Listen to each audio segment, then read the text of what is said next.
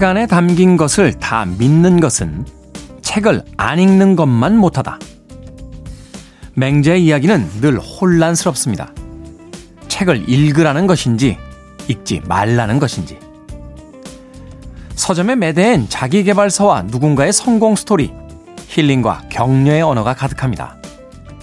이 책을 읽으면 그렇게 해야 할 것 같고, 저 책을 읽으면 또 그렇게 해야 할 것 같습니다. 어느 것 하나 온전히 오래가지 못하는 생각 속에서 맹자의 이야기를 다시 한번 곱씹어 봅니다. 책을 읽는 것은 전에 읽은 책을 부정하기 위함이고 어제와 달라지기 위함이고 끊임없이 세상을 의심하기 위함이라고요. 바깥은 춥고 안은 책 읽기 좋은 계절입니다. 1월 15일 토요일 김태현의 프리웨이 시작합니다.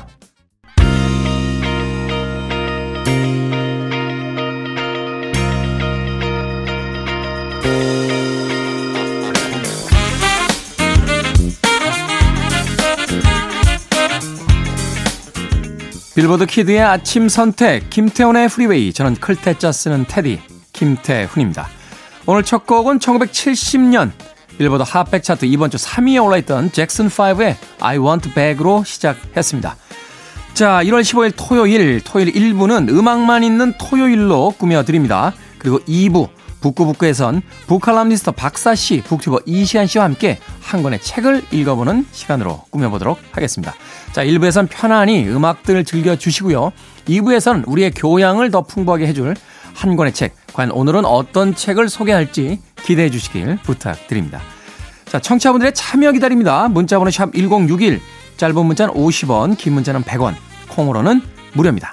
여러분은 지금 KBS 2라디오 김태훈의 프리웨이 함께하고 계십니다.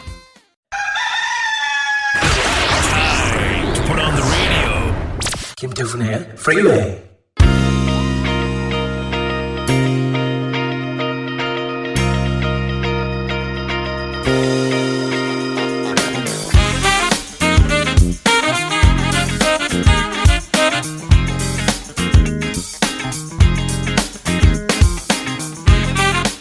음악만 있는 토요일 세 곡의 음악 이어서 듣고 왔습니다.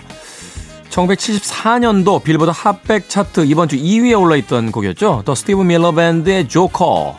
그리고 80년 역시 같은 차트 이번 주 3위에 올라있던 루퍼트 홈즈의 Piña Colada Song. 이 음악은 Guardians of Galaxy에 수록이 되면서 다시 한번 전 세계적으로 히트를 하게 됐습니다. 그리고 마지막 세 번째 곡 1978년도 빌보드 핫백 차트 이번 주 3위에 올라있던 돌리 파튼의 Here You Come Again까지 세 곡의 음악 이어서 들려드렸습니다. 음악 듣다 보면 시간이 참 이렇게 빨리 갔나 하는 생각 해보게 됩니다. 차트에 랭크된 걸 보면 74년, 80년, 78년 이렇게 지금으로부터 무려 40년 이전의 음악들인데 음악을 듣다 보면 바로 엊그저께 들은 듯한 그런 느낌을 받을 때가 있습니다. 시간은 정말 왜 이렇게 빨리 가는 겁니까?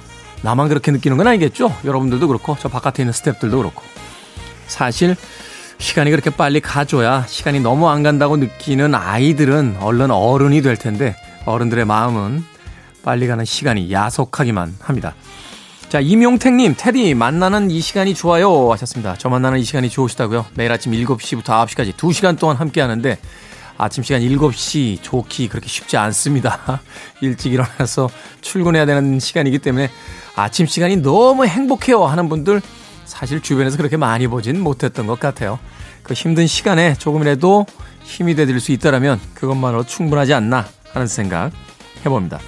자, 전수영님, 테디 반갑습니다. 워킹맘이라 주말 새벽에 사무실 나와서 일하고 있어요. 하셨습니다. 어떤 일을 하시는데 주말 새벽에 그것도 사무실에 나와서 일을 하고 계신지. 야 쉽지 않네요. 워킹맘이라고 하신 거 보니까 이제 육아도 하고 계신 것 같은데. 그렇죠. 아이도 키우고 일도 하고 저희 종족들은 저희 종족들이 굉장히 잘났다고 이렇게 떠들고 다니는데요. 세상의 평화와 유지를 가능하게 해준 건 바로 이런 전수영님 같은 그 워킹맘들 또 그 집에서 어, 묵묵히 자신의 할 일을 해주시는 전업주부들이 있기 때문이 아닐까 하는 생각 듭니다. 그렇잖아요. 뭐 밖에 나가서 일을 하는 것도 중요하고 뭐 많은 것들을 성취하는 것도 중요합니다만 결국은 세상의 최소 단위인 네, 그 가정이 지금까지 유지되어 온 것들은 바로 여성분들의 많은 희생이 있었기 때문이 아닌가 하는 생각 다시 한번 해보게 됩니다. 전수영님 힘내세요. 어, 워킹맘이라고 하셨는데 남편분 좀 가정일 많이 도와주시길 부탁드리겠습니다. 2033님 안녕하세요 형님. 예전에 심야 방송에선 K라고 불렀는데 테디라고 부르려니 어색합니다. 그때나 지금이나 좋은 음악 고맙습니다 하셨습니다. 제가 K로 불린 시간이 2년 반인가요? 그랬던 것 같아요. 지금 테디로 불리고 있는 시간은 지금 1년 반 정도 됐는데 한 1년만 더 가면 이제 테디로 불리는 시간이 더 많은 겁니다. 아직까지는 좀 어색하시다 하시는 분들 계시지만 어, 앞으로는 계속 테디라고 불러주시길 바라겠습니다. 지금이나 그때나 음악 고맙다, 좋은 음악 고맙다 라고 하셨는데 아, 그때는 생선 작가라는 선곡 작가가 선곡했고요. 지금은 미니롱 PD가 선곡합니다. 엄밀히 이야기하면 이 칭찬은 제 칭찬은 아니에요. 네, 방송을 굉장히 잘하고 있다 이런 칭찬을 더 많이 해주시길 부탁드리겠습니다. 네, 라디오에서 사실 음악이 차지하는 비중이 가장 크다고 할 수 있겠죠. 2033님, 감사합니다. 자, 김영옥님, 테디 안녕하세요. 큰애가 취업을 했는데 힘들어합니다. 안쓰러워요. 하셨습니다. 그렇죠. 부모님 마음은 취업이 안 돼도 안쓰럽고, 취업이 돼서 회사를 다녀도 안쓰럽고, 모든 것들이 다 안쓰럽습니다. 차라리 대신 해줬으면 하는 마음 아마도 갖고 계시지 않을까 하는 생각이 드는군요. 근데 한편으로는요, 조금 담대해지실 필요도 있어요. 어, 어린 시절에 왜 엄마가 더 놀라면 아이들이 엄마의 표정 보고 놀란다 하는 이야기 하잖아요. 아이들이 취업을 해서 힘들어 할 때 그 부모님들이 좀 담대하게 괜찮아 사회생활은 그런 거야 이겨낼 수 있어 어, 잘 해내가야지 뭐 이렇게 좀 격려를 해주셔야 그래 뭐 나만 겪었던 게 아니구나 모두가 겪는 거구나 어, 그리고 부모님들도 예전에 했던 거구나 이런 생각을 하면서 좀 담담해질 수 있습니다. 어떡하니, 어떡하니, 라고 하시면 아이들이 더 힘들어 해요. 담대하게, 예, 괜찮아. 사회생활이라는 게 원래 그래. 라고 격려의 이야기 한마디 해주시길 바라겠습니다. 한편으로 생각하면 취업이 안 돼 있을 때도 안쓰럽습니다. 취업이 됐으니까 50%만 안쓰러워 해주시길 바라겠습니다. 자, 두 곡의 음악 아, 이어드립니다. 1972년도 빌보드 핫팩 차트 이번 주 7위에 올라 있는 곡인데요. 뉴시커스의 I'd like to teach the world to sing 이라는 곡이에요. 근데 흥미로운 건 같은 주, 어, 같은 차트 13위에 힐사이드 싱어스라는 팀의 동명 동곡. 바로 이 곡이죠. I'd like to teach the world to sing이 차트에 올라 있다는 겁니다. 알아봤더니 이 곡이 아마 그 콜라 광고 회사, 아, 광고에, 예, 콜라 회사의 광고에 사용됐던 모양이에요. 그래서 원곡과 함께 그 콜라 광고에 사용됐던 버전도 같은 주, 같은 차트에 예, 동시에 올라 있습니다. 오늘은 7위에 올랐던 뉴시커스의 I'd like to teach the world to sing 준비했고요. 이어지는 곡은 71년도 역시 같은 차트 18위에 올랐던 스티븐 스틸스의 Love the One You're With 두 곡 이어드립니다.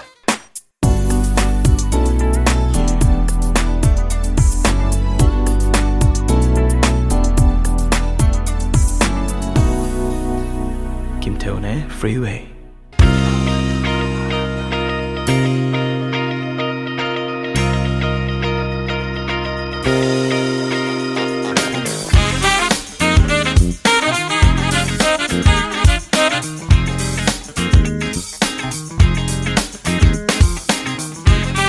빌보드 키드의 아침 선택 KBS 2라디오 김태훈의 프리웨이 음악만 있는 토요일 함께하고 계십니다.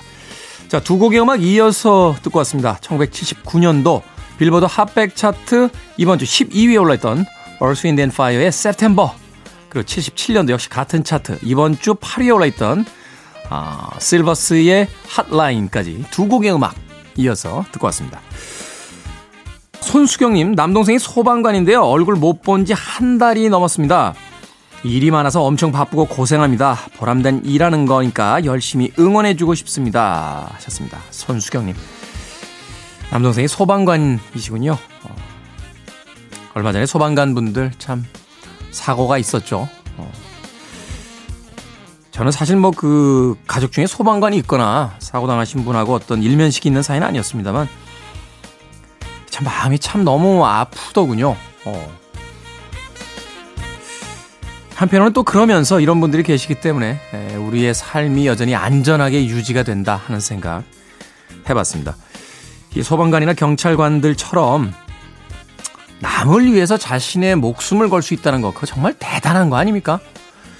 우리는 사실 말로는 정말로 대단한 사람인 것처럼 위대한 사람인 것처럼 치장하며 떠들지만 막상 어떤 작은 이기적인 상황만 발생이 돼도 무엇이 자기에게 더 유리한가, 아, 어느 쪽으로 결정을 하는 것이 내가 더 많이 가질 수 있나, 뭐 이런 아, 생각들을 먼저 하기 마련인데 그러한 상황도 아니라 자신의 목숨을 걸 수 있다라는 거.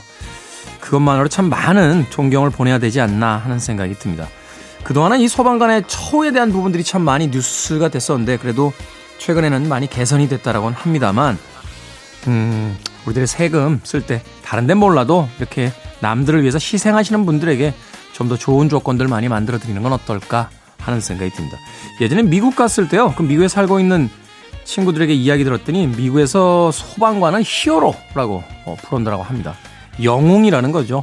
한마디로 남들을 위해서 자신을 기꺼이 내던지는 이 소방관 분들에게 다시 한번 격려와 박수 보내드립니다. 손수경님 남동생 소방관이라고 하셨는데 얼굴 못 본 지 한 달 넘으셨다고 얼른 남동생 만나 보고요. 맛있는 거 좀 많이 사주시길 바라겠습니다. 자, 7951님, 테디 저 요즘 하는 일에 익숙해져서 노련, 노련해져서 할만한데 상사 갑질에 이직 고민 중입니다. 근데 묵묵히 버틴다 하는 말이 제게 꽂히네요. 버티다 보면 정말 답이 나 찾아올까요? 하루하루 힘든 제게 힘 좀 주세요. 하셨습니다. 버틴다고 답이 다 오진 않습니다. 예, 저도 옛날에 회사 다닐 때 좀 버텼는데요. 결국은 그만두게 됩니다. 예. 그게, 그게 그러니까, 아, 그런다고 뭐 다 그만두는 것도 아닙니다. 아, 버티면 또 새날이 오는 경우도 있습니다. 왜, 우리는 어릴 때 이미 그거를 그, 훈련하잖아요. 동네 목욕탕에서 이제 사우나 들어갔을 때, 예, 친구들과 같이 들어갔는데 누가 먼저 나가냐 이걸 가지고 우린 경쟁합니다. 그때부터 우리는 이미 버티기에 대해서는 훈련을 해왔다. 저는 그렇게 개인적으로 생각합니다. 회사 생활할 때 힘든 일 많죠. 각기 다른 사람들이 만나서 하는 일들이기 때문에 사람 환경이 다르고 생각이 달라서 부딪힐 때가 있습니다. 근데 그런 생각을 해보면요. 나랑 과연 딱 맞는 사람들이 있는 공간이 있을까? 한 번쯤 생각해 보게 되는 거죠. 태어나서부터 지금까지 평생 동안 같이 산 가족들이지만 가족들과 제일 많이 싸우지 않나요? 그런 의미로 본다라면 조금 버텨보는 것도 하나의 방법일 수는 있는 것 같아요. 뭐 그만두거나 계속하거나 그거는 선택의 문제이겠습니다만 그 선택을 하기 위한 시간은 좀 가져야 되지 않을까요? 그래야지 현명한 판단을 할 수 있을 테니까요. 7951님 상사 갑질에 이직 고민 중이라고 하셨는데 당분간은 좀 버텨보시죠. 그러면 새로운 선택에 어떤 기준이 생기지 않을까 아, 생각이 됩니다.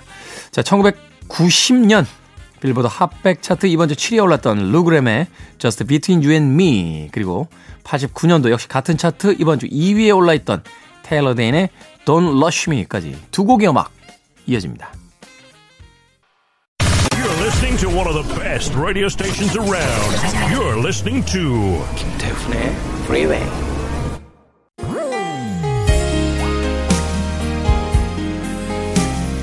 빌보드 키드의 아침 선택 KBS 2라디오 김태훈의 프리웨이 자 1부 끝곡입니다. 1995년도 빌보드 핫백 차트 이번 주 1위에 올랐던 보이즈 투 맨의 On Bended Knee 듣습니다. 저는 잠시 후 2부에서 뵙겠습니다.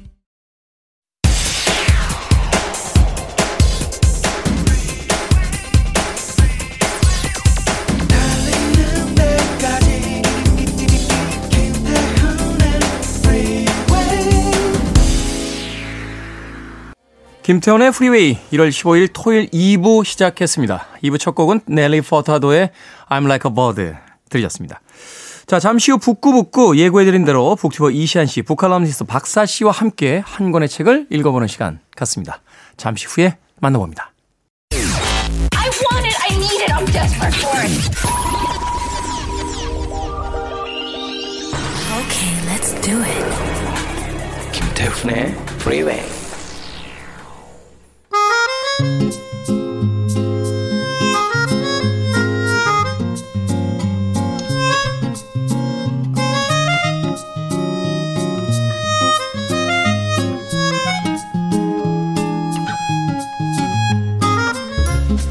취미가 독서라고 당당하게 말해도 되는 시간.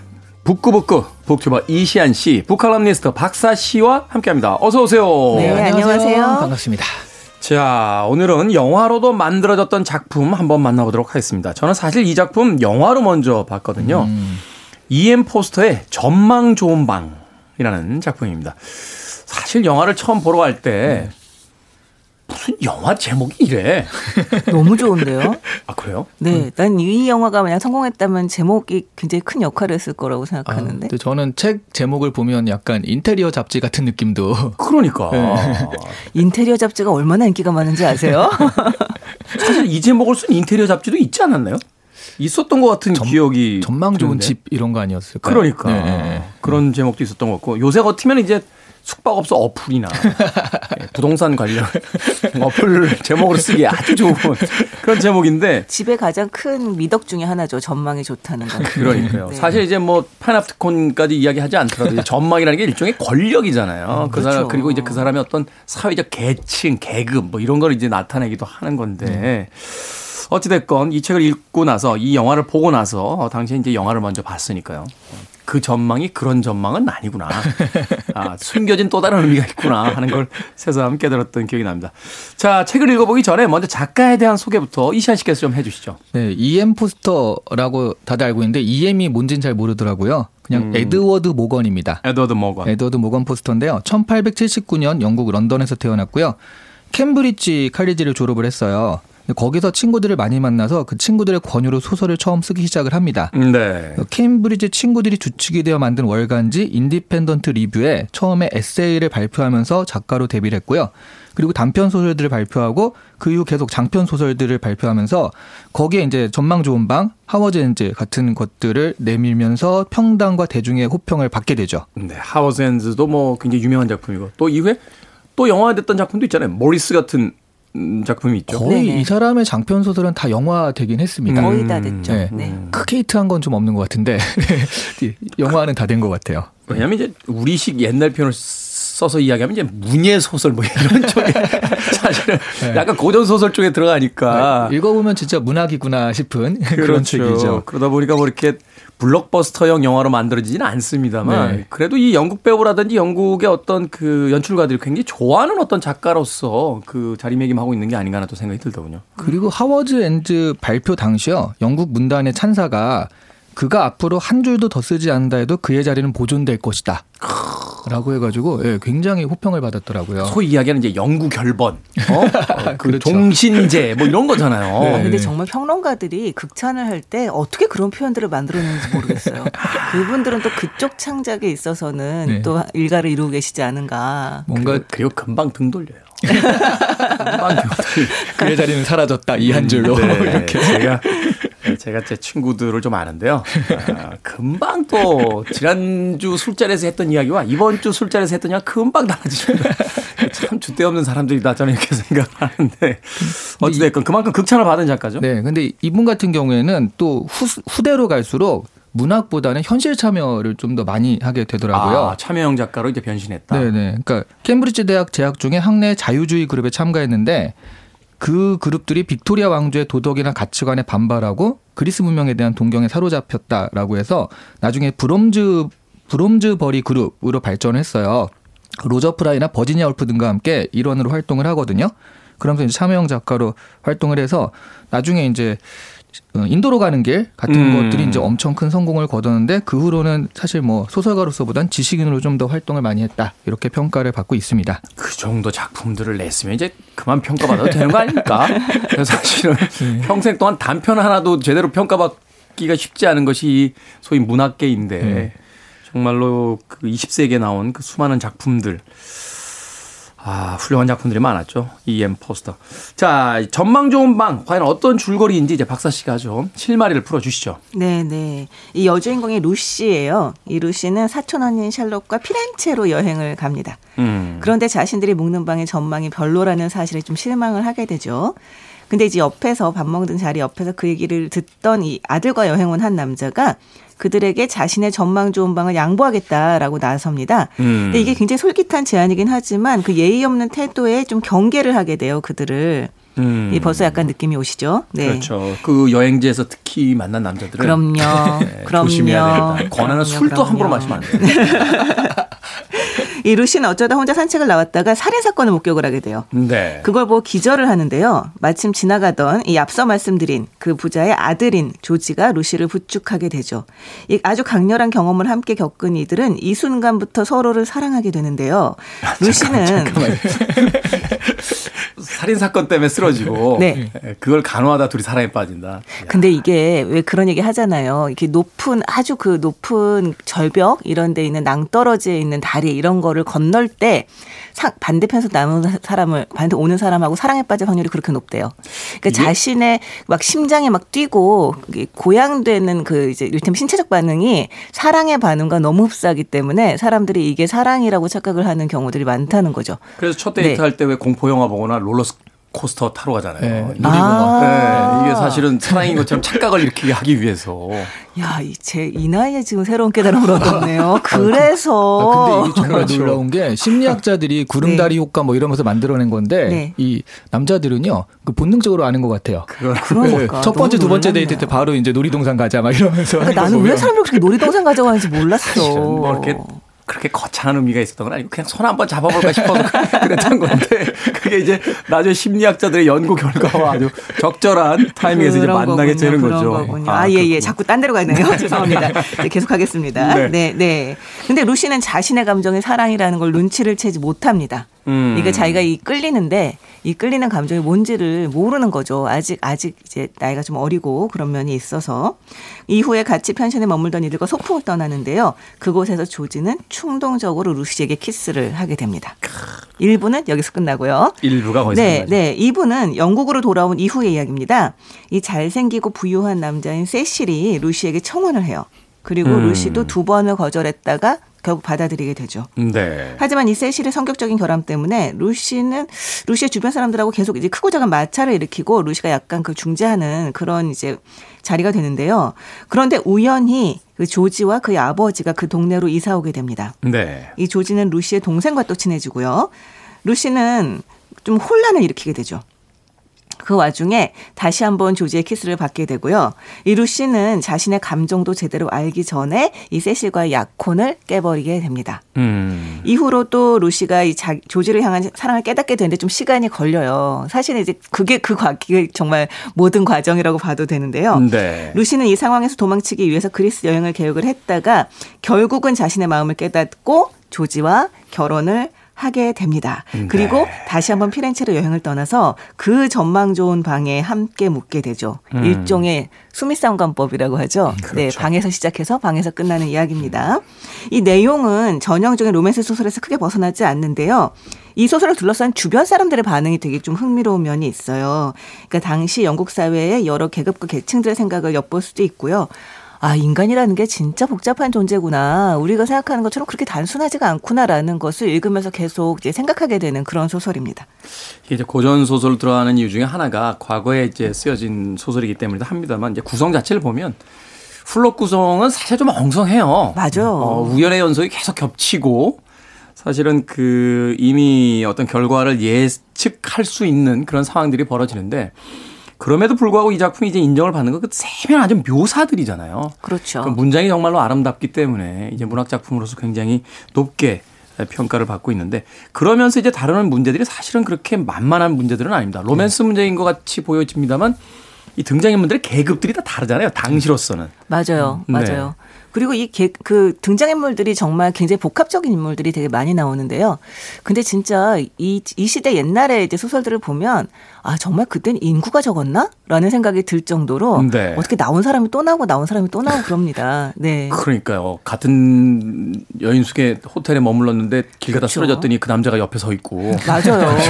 같은 호텔에 묵었던 사람인데 뭐 자전거를 타다가 우리 동네를 지나가고, 지나가고. 심지어 피렌체와 영국인데 전 세계 인구가 한 네. 150명 정도 되던 시대가 아닌가 하는 생각도 해볼 텐데. 전한 30명 되지 않나요? 이런 생각도 드는데.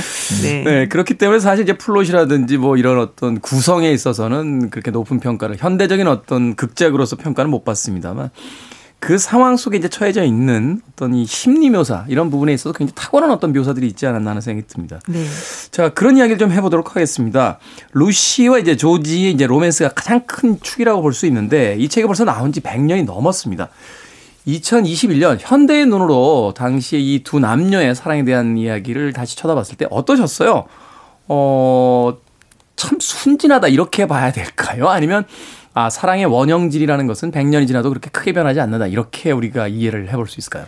근데 사실은 이게 뭐그 그 시대의 특성이라고 보기 좀 어려운 면이 있는 게 저는 이게 제인 오스틴 소설을 좀 생각을 하면서 보게 됐어요. 음, 네. 보면서 약간 비슷한 면들이 있잖아요. 그렇죠. 그런데 제인 오스틴 같은 경우는 일단 등장인물이 나오면 그들의 재산부터 읊기 시작을 하죠. 네. 네.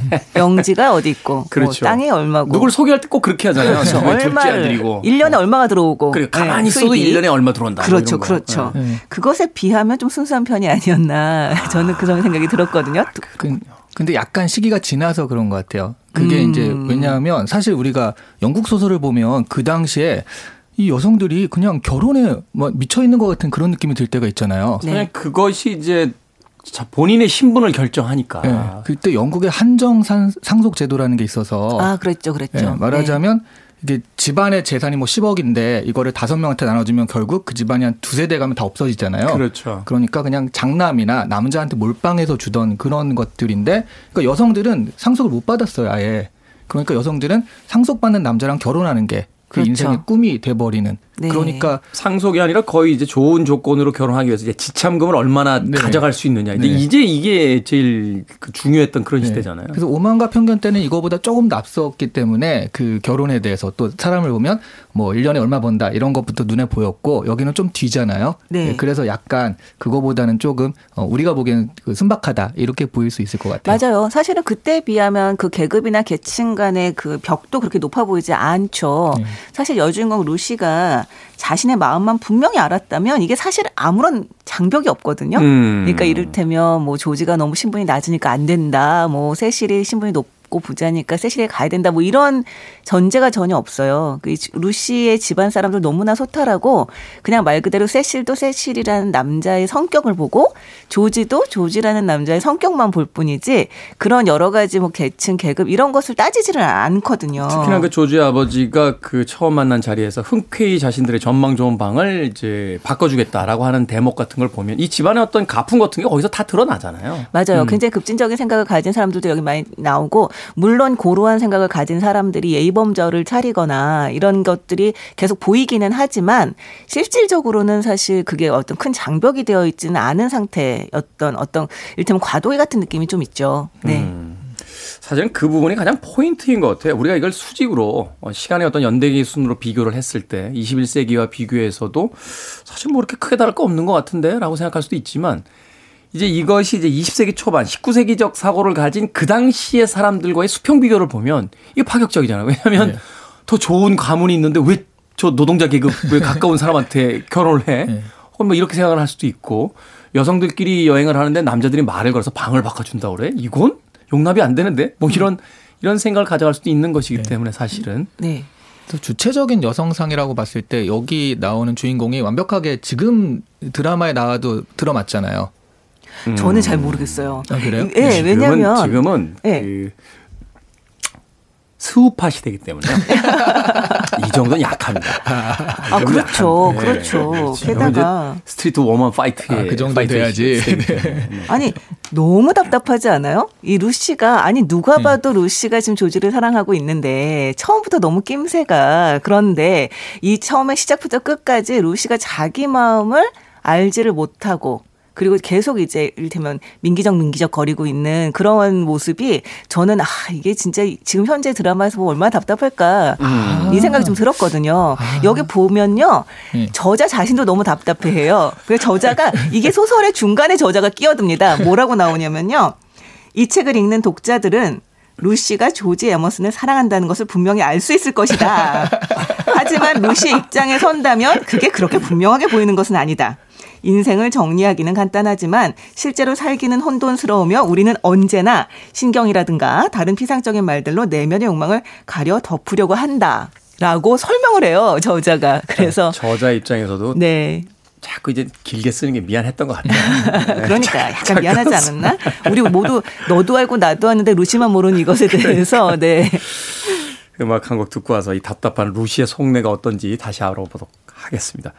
자, 이 전망 좋은 방 왜 이런 제목일까라고 생각을 하신 분들 꽤 많으실 것 같아요. 사실은 이제 뒤에 부분에 가서 이 책에 대한 주제를 이야기할 때 다시 한번 거론이 되겠습니다만 바로 그 전망이 없는 답답했던 어떤 시대로부터 어, 새로운 신사고와 아, 세상을 꿈꿨던 세대들에게 있어 이 전망 좋은 방이라는 것은 바로 그것을 상징하는 의미가 있지 않았을까 생각이 듭니다. 레지나 벨과 피보 브라이슨이 함께한 A Whole New World 듣습니다. 레지나 벨과 피보 브라이슨이 함께했던 A Whole New World 들으셨습니다. Billboard Kid의 아침 선택 KBS 2라디오 김태훈의 Freeway 북구북구 이시한 씨 박사 씨와 함께 오늘 EM 포스터의 전망 좋은 방 읽어보고 있습니다. 자, 루시와 삼각관계를 맺는 두 남자, 아, 조지 에머슨과 이제 세실 바이스, 조지와 이제 세실인데요.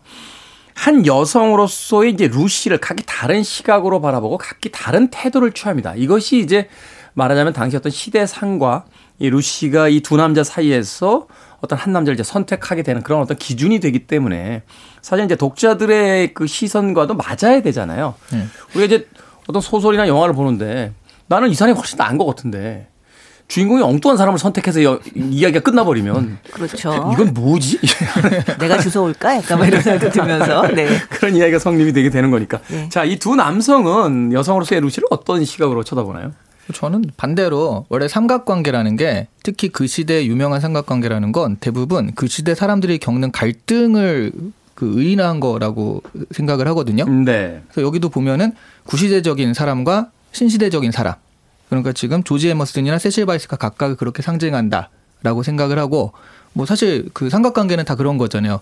돈이냐 사랑이냐 음. 그런 거는 그 시대의 가장 좀 고민거리 인 것들을 그렇게 나타내는데 음. 반대로 이 남자들이 보는 것도 이 여자를 보는 것도 그 시대 구시대적인 사고의 여성 그러니까 장식적 와이프 뭐 이렇게 보는 그 구시대적 사고와 그다음에 주체로서의 여성을 보는 사고 세실 바이스의 사고 이렇게 그냥 그것도 그런 식으로 반대로 볼 수 있을 것 같아요. 사실 안 좋은 표현이긴 합니다. 뭐 트로피 와이프 뭐 이런 네. 표현도 있었잖아요. 네. 그러니까 말하자면 하나의 어떤 대상화 시켜서 그 자신의 어떤 성공의 장식품으로 이제 그 사용하는 뭐 이런 것들이 있었는데 바로 그 세실이 이제 그런 아, 구시대적 가치를 이제 대변하는 네. 인물로서 이제 루시를 쳐다보고 조지 에머슨 이 조지는 말하자면 순수한 어떤 감정의 사랑의 대상으로서 이제 루시를 쳐다보고 있다 이렇게 볼 수 있겠네요. 네, 뭐 세시 같은 경우는 사실 뭐 트로피 와이프 정도로 일테면 루시를 그렇게 대단한 존재는 아니지만, 그러니까 굉장히 여러 가지 면에서 자기가 가르치고 이제 자기는 이를테면 적응을 시키고 그리고 자기가 보호해야 될 존재라고 생각을 하죠. 소유물로 보는군요. 네, 네. 그래서 계속 하나하나 좀 가르치려고 하고 참견하려고 하고 또 이 루시 가족들에 대해서도 이제 계속 약간 참견하려는 그런 태도들을 보입니다. 20세기 꼰대군요. 네, 그렇죠. 그렇죠. 거기에 비해서 조지 같은 경우는 루시를 굉장히 높이 쳐주고 그리고 정말로 이 독립된 인간으로서 대하는 그런 모습을 볼 수가 있어요. 말 그대로 아까 잠깐 과도기라는 말씀 드렸습니다만 그런 어떤 이제 말 그대로 이제 오픈된 시각으로 보느냐 아니면 닫힌 시각으로 보느냐 이게 어떻게 보면 또 제목하고 연결되는 부분이 있기도 하고요. 네.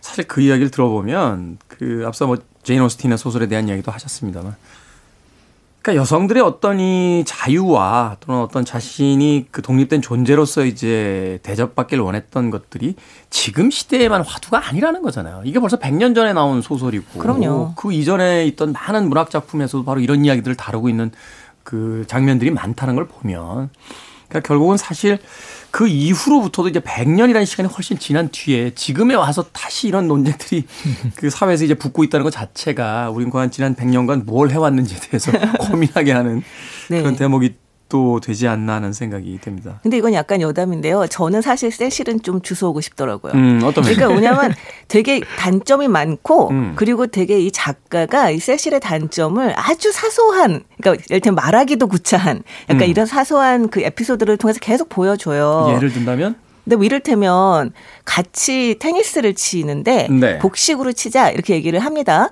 근데 멤버가 한 명이 부족해요. 그러면 예의를 가진 사람이라면 내가 테니스를 못 쳐도 이들의 즐거움을 위해서 좀 희생해서 같이 쳐줄 수 있잖아요. 아. 하지만 세실은 아, 나는 테니스 싫어. 난 책 읽을 거야. 라고 하면서 끝까지 그 자리를 뭐 안 하겠다고 하죠. 참여하지 않고 자신의 어떤 네. 생각만을 고집하는. 네, 그런 것 그런 모습들을 보면서 정말로 사람들에 대한 배려가 없고 자기중심적이구나라고 하는 것을 깨닫게 되는 과정이 보입니다. 네. 그렇기 때문에 저도 읽으면서 아 이 사람 정말 좀 답답하고 같이 지낼 만한 사람은 아니다 이 생각하면서 봤는데 마지막으로 헤어질 때 정말 너무나 신사적이고 음. 너무나 이제 전폭적으로 수용을 하고 당신의 말이 다 맞다. 음. 음. 나는 정말 그런 사람이었구나.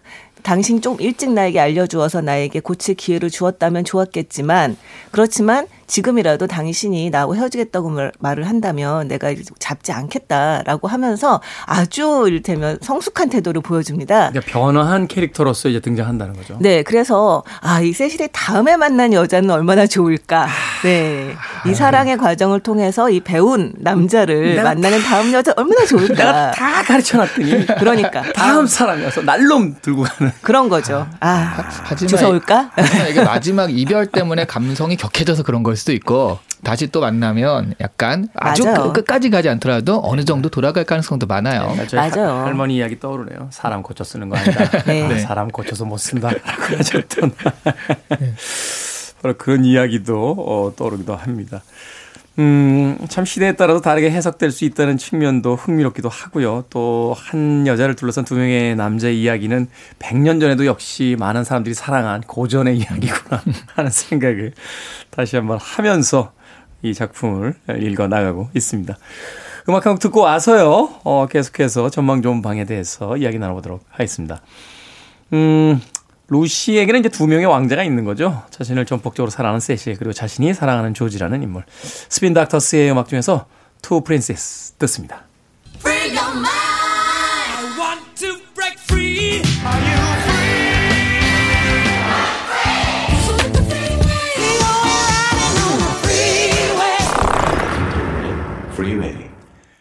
스핀 닥터스의 Two Princes 듣고 왔습니다. Billboard Kid의 아침 선택, 김태훈의 Freeway, book 칼럼니스트 박사 씨, booktuber 이시한 씨와 함께 북구북구 함께 이야기하고 있습니다. 자, 오늘은 EM 포스터의 전망 좋은 방 읽어보고 있는데, 자, 여기서 이제 이 책의 어떤 그 주제라고도 할 수 있는 이 전망 좋은 방의 의미에 대해서 어, 두 분께서 좀 설명을 해 주시면 좋을 것 같아요. 이 소설의 첫 장면에도 등장하고, 네. 그리고 마지막 그 부분에서도 이 전망 좋은 방이 등장을 하잖아요. 그러니까 이게 지금 그 전망이 일단 어디냐가 또 중요한데요. 그 전망이 피렌체잖아요. 아, 이탈리아의 피렌체. 네. 야, 이게 정말 르네상스의 고향 아닙니까? 네. 그래서 점, 그 피렌체가 훤히 내다보인다는 것 자체가 이미 인습과학 편견에서 좀 벗어난 환경을 말하고 있고요. 영국에서는 그렇지 못했는데 이탈리아 피렌체로 오니까 거기서 만나게 된 거잖아요. 음. 피렌체가 원래 중세 그 갑갑한 종교적 제약을 깨고 말씀하시다시피 르네상스의 고향, 네. 선봉에선 도시였고요. 여기에 레오나르도 다빈치도 있었고 다빈치, 미켈란젤로. 아, 그리고 두 사람이 같은 데 있죠. 이거는 거의 호나우도와 메시가 한 팀에서 뛰는 거 아니에요? 그냥. 그러니까요. 어? 네. 어. 게다가 또 군주론의 마키아벨리 같은 경우도 그렇죠. 그러니까 어떤 정치를 따로 그 종교에서 분리한 사람이니까 그런 식으로 이제 인간이나 이런 것들에 좀 더 관심을 가지게 된 르네상스의 고향이라고 할 수 있는 피렌체 바로 그것들을 잘 보이는 전망 그렇다라는 것 자체가 이 전망이라는 건 이미 영국 사회에 이제 필요한 새로운 비전이나 아니면 사상들 이런 음. 것들을 이미 은유하고 있다. 라고 음. 말씀드릴 수 있을 것 같아요. 이탈리아에 대한 이제 영국의 짝사랑 같은 네. 음, 피렌체에 생각해 보니까 카사노바도 있지 않았습니까? 뭐 명품도 많고요. 명품 공장도 있고. 아, 피렌체 가고 싶네요. 네. 네. 근데 정말로 이, 이 이야기에 사실은 이 작가가 좀, 아, 너무 노골적이다 싶을 정도로 이 전망이 있는 좋은 방과 전망이 없는 방을 좀 비교를 하는 경향이 있습니다. 네. 이를테면 대화 중에서 루시가 세실에 대해서 이야기, 얘기를 합니다. 당신을 생각하면 배경은 언제나 방 안이에요. 전망이 없는 방이라고 음. 이야기를 하거든요. 그러니까 작가가 좀 되게 그런가 봐요. 독자들이 내 말뜻을 못 알아듣면 어떡하지? 막, 그렇죠. 네. 너무 소심증이 있어가지고. 그럼요. 네. 체크 한 번 더 하고, 네, 한 번 더 얘기해주고, 네. 이해했어? 약간 이러면서 한 번 더 얘기해주고 이런 모습이 좀 그럴 보이죠. 바에는 그냥 제목을 네. 비전 있는 인생 이렇게 지으면 되지. 전방 전방 이렇게 지어놓고서는 네. 인테리어에 관심 있는 사람들을 끌어모으기 위해서. 근데 약간 이 전망 그때 모르겠는데 요즘에는 가령 파리에 가서 누군가 뭐 사색에 잠겼다면 떠오르는 장면이 있잖아요. 네. 창문에 딱 걸터 앉으면 저 밖에 에펠탑이 보인다든가 하는 식의 그런 전형적인 화면을 만들어낸 것 같아요. 맞아요. 네. 저는 이거 굉장히 영화로 하고 싶었을 것 같아요. 네. 진짜 내가 감독이라도 이 소설을 봤으면 너무 영화로 찍고 싶다. 전망으로 이, 이 피렌체가 탁 보이는. 창문 밖에 두오모가 딱 보이면 사실은 이 영화의 놀라운 점들 혹은 그 아주 잘 만들어진 지점이 바로 그거거든요. 그러니까 이탈리아를 여행할 때의 이그 어, 조지가 아, 쳐다보는 어떤 시선, 그러니까 이 주인공의 시점샷으로 보고 있는 장면들과 그녀가 이제 영국으로 돌아간 뒤에 예, 그녀의 시선으로 이제 보고 있는 어떤 풍경이 확 변하죠. 음, 그리고 사실은 그것이 우리식으로 보면 그러니까 wide angle로 막 이렇게 뻥 뚫린 형태로 보이다가 갑자기 이제 그 뭐라고 할까 아주 작은 답답한 네, 네. 아니면 클로즈업이나 뭐 two shot 정도로 이제 좁혀진 그 정도의 어떤 시각으로서 이제 주변이 이렇게 보이는 것들을 통해서 이 주인공이 얼마나 그 답답함을 느끼는지 이런 것들 이제 영상적 이미지로서 보여주거든요. 네. 그 자체가 바로 이 책에서 바로 이 작가가 많은 힌트를 이미 주고 있지 않나 하는 또 생각이 드네요. 네. 그리고 이탈리아라고 하는 곳이 또 영국과는 다르게 어떤 예의와 규율의 갑갑함 이런 걸 벗어나서 어떤 삶, 삶의 모습을 또 보여주는 면이 있잖아요. 거기에서 이제 그 여자 소설가를 만나거든요. 그 네. 같이 여행을 하는 과정에. 근데 그분이 이렇게 얘기를 해요. 깔끔함을 찾아 이탈리아에 오는 사람은 없어요. 사람들은 삶을 찾으러 여기 오지요. 본조르노 딱 이렇게 얘기를 합니- 합니다. 벨시마 네. 벨시모. 그렇죠. 그러면서 심술궂은 아름다움이라는 표현을 써요. 심술궂은 아름다움. 네, 그러니까 굉장히 생동감이 넘치고 뭐 아주 친절하고 예의 바르지 않지만 그래서 어떻게 보면 사람 좀 불편하게 하는 면이 있지만 너무나 아름답기 때문에 또 거기에 넘어가지 않을 수 없는 네, 그런 곳으로서 이탈리아가 여기 등장을 하고 있습니다. 아, 그러고 보니까 그 책과 영화도 여기서 영감을 얻은 게 아닌가 하는 생각이 드네요. 그, 어, 먹고 기도하고 사랑하라. 음. 아, 저는 냉정과 열정 사이를 얘기할 줄 알았는데 아니, 거기서 이그 영화가 됐을 때 줄리아 로버츠가 먹기 위해서 가는 도시가 이탈리아잖아요. 그리고서는 계속 떠들잖아요, 사람들과. 아. 그래서 삶에 대한 그 어떤 긍정, 그 좋은 사람들과 인생의 최고의 쾌락은 좋은 이들과 맛있는 음식을 나누며 즐거운 대화를 하는 것. 그런 장면들이 계속해서 이제 반복이 되게 되는데 네. 바로 이 책에서도 이야기하는 소위 이제 이탈리아와 음식에 대한 이야기가 바로 그런 어떤 영감을 줬겠다는 또 생각이 드네요. 오늘 이야기는 사랑에서 시작해서 이탈리아로 끝나나요? 냉정과 열정 사이도 결국 열정 있는 그 마지막에 이탈리아 여기 피렌체 두오모에서 만나잖아요. 음, 네. 그런 모습도 약간 열정과 연관되는 것 같아요. 그러네요. 사실 이탈리아라는 곳이 이뭐 17세기, 18세기, 뭐 19세기까지 이어졌을 때 많은 유럽인들에게 일종의 어떤 낭만과 그런 열정의 공간으로서 이해됐던 게 아닐까. 제가 그 몇 년 전에 그 프랑크푸르트 갔을 때 괴테 하우스를 갔더니 그 괴테의 그 절절한 어떤 이야기 속에 하나가 뭐냐면 자기는 이탈리아에 갈 거다. 네. 이탈리아에 꼭 가보고야 말 거다.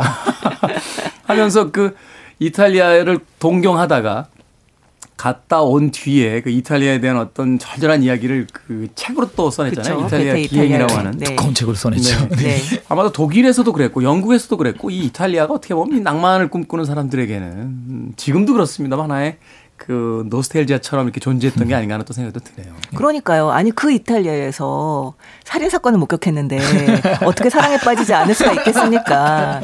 지나가는 강아지하고도 사랑에 빠질 수- 것 같지 않아요? 사실은 그 대목이 되게 위험한 게요. 맞아요. 그 대목이 되게 위험한 게 그 영화 스피드를 보면 1편에서 그 산드라 블록하고 이제 키누 립스가 첫 번째 위기를 넘긴 뒤에 약간 미묘한 분위기에 빠져요. 네. 산드라 블록이 뭐라고 그러냐면 위기 상황에서 빠진 로맨스는 오래 못 간다. 맞아요. 그래서 저도 계속 보면서 이거 아닌 것 같아. 이거 아닌 것 같아. 약간 이런 네. 마음을 이제 품으면서 보게 되더라고요. 그러니까. 예, 예. 그래서 스피드 2가 나왔을 때 남자 주인공이 바뀌어서 나와요. 전혀 엉뚱한 얘기긴 합니다만. 자, 뭐 이탈리아에서 사랑에서 시작해서 이탈리아로 끝나냐라고 이야기 하셨습니다만 이탈리아 이야기 좀 더 나눠보도록 하죠. 네. 이 책에서 묘사되는 이탈리아 여러 가지 모습들이 있을 텐데 어떤 점이 이렇게 매력적으로 다가왔을까요? 저는 사실은 이탈리아 자체보다는 정말 그 그 앉아 있는 모습이 연상이 돼가지고 그 전망 아, 좋은 창가에. 방에서 창가에 네. 앉아서 밖에 두 우머가 살짝 보이고 괜히 뭐그 있는 듯이 딱 철학적인 듯이 이렇게 쳐다보는 그 모습 있잖아요. 네. 그게 계속 연상이 돼서 예, 저는 그런 모습으로 기억하고 있어요. 네. 아 파트에서 그게 안 돼요. 떨어지죠 잘못하면. 창틀에 앉을 수가 없어요. 창틀이 너무 높게 있어서. 네. 그렇죠. 아니 사실 저는 그 이 이 소설하고는 상관없이 제가 피렌체에 갔을 때 네. 우피치 미술관 앞에서 이제 뭐 전형적인 관광객으로 책 들고 여기도 이게 맨날 빈정거리는 그 관광 안내서를 들고 지도를 뒷주머니에 꽂고. 그렇죠. 그리고 갔는데 바로 그 앞에서 와인 그 와인과 일테면 해문과 치즈를 하는 장이 열린 거예요. 네. 그래서 와인잔 하나를 이제 뭐 얼마를 내고 이제 받으면 그 와인잔을 들고 모든 가게를 다니면서 와인을 받아 먹을 수 있는 그런 장이 열린 거예요. 천국의 문이 열렸고. 그렇죠. 그렇죠. 게다가 또 이 관광객들 얼마나 본전 생각 납니까? 그래요. 그러니까 모든 모든 가게에 가서 이제 다 잔을. 들이밀고 다 마시고 그리고 이제 잔을 반납하면은 그 돈을 도로 돌려받는 네 그런 상황이었던 돌려받아요? 거죠. 네. 그래서 오피치 미술관 하면 진짜 그 술김에 봤던 기억밖에 없어요. 숙취 막 이런 그래서 거. 피렌체 하면 정말 약간 이렇게 흔들립니다. 제 머릿속에서 풍경이 흔들립니다. 그러니 사랑에 빠지지 않을 수가 있나요? 어, 지극히 네. 개인적이네요. 저도 사실 유럽 갔을 때 그런 이 장렬 이런 거 한번 들어간 적이 있는데 저도 사실 만취했거든요. 아직 아직 마셔야 될 와인이 저 끝까지 있는데 벌써 3분의 1 지점에서 취기가 올라오는 거 이러면 안 되는데. 근데 왜 이 사람들은 안 취할까? 이렇게 봤더니 그분들은 조금만 드시고 버려요. 저 끝까지 가야 되니까. 근데 우리는 그걸 원샷으로 다 먹고서는 뭐이 코로나 지긋지긋한 코로나 끝나고 나면 네. 곧 여행을 계획하고 계신 분들 많을 텐데 네. 잔에 역시 거 끝은 이탈리아. 잔에 있는 거 다 드시면 안 됩니다. 하지만 이 방송만 들으면 이탈리아가 술만 먹는 곳인 줄 알 수 있으니 술도 아니, 있지만 음식도 맛있는- 맛있다. 맛있는 그럼요, 그럼요. 있죠. 네. 네. 자, 이 전망 좋은 방 음, 당시에 어떤 그 답답했던 사건을 통해서 풀어낸 음, 공간을 통해서 이엠 포스터는 멋지게 예, 풀어내고 있습니다. 그렇기 때문에 지금까지도 고전으로서 많은 이들에게 사랑을 받고 있는 게 아닐까 하는 생각도 해보게 됩니다. 두 분의 한 줄 추천사 아, 마무리하도록 하겠습니다. 네, 이건 약간 모순적인 표현인데 잔잔한 열정이 필요한 날에 읽어보면 좋은 책. 잔잔한 열정이 네. 전날에 읽어보면 좋은 책. 네. 박사님은 아니, 저는 오늘 얘기가 이렇게 될 줄은 몰랐는데 저의 한 줄은 이거네요. 여행 가고 싶을 때 읽으세요. 그러니까 네. 여행 가고 싶을 때 읽으시고 그걸로도 충족이 안 되시면 영화도 같이 봐주시면 눈앞에서 피렌체가 펼쳐지지 않을까 하는 생각이 듭니다. 오늘은 이엠 포스트의 전망 좋은 방 읽어봤습니다. 다음 주는 버트란드 러셀의 게으름에 대한 찬양 읽어보도록 하겠습니다. 자 주말에 에, 일정 없다고 이렇게 아, 잠자리에서 게으름 피우고 계신 분들 있죠. 어, 여러분들을 위한 찬양을 다음 주에 한 시간 내내 드리도록 할 테니까 다음 주도 기대를 해 주시길 바라겠습니다. 북튜버 이시안 씨, 북칼럼니스트 박사 씨와 함께 했습니다. 고맙습니다. 네, 고맙습니다. 감사합니다. 음악 한 곡 듣습니다. 영화 전망 좋은 방에 에, 수록됐던 곡이었죠. 뉴질랜드의 성악가 키리 테 카나와의 O mio babbino caro 듣습니다.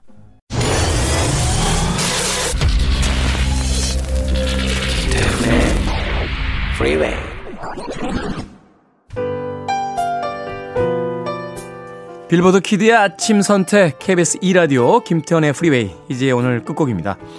루 롤스와 다이안 리브스가 함께한 At Last 준비했습니다. 편안한 토요일 되십시오. 저는 내일 아침 7시에 돌아옵니다. 고맙습니다.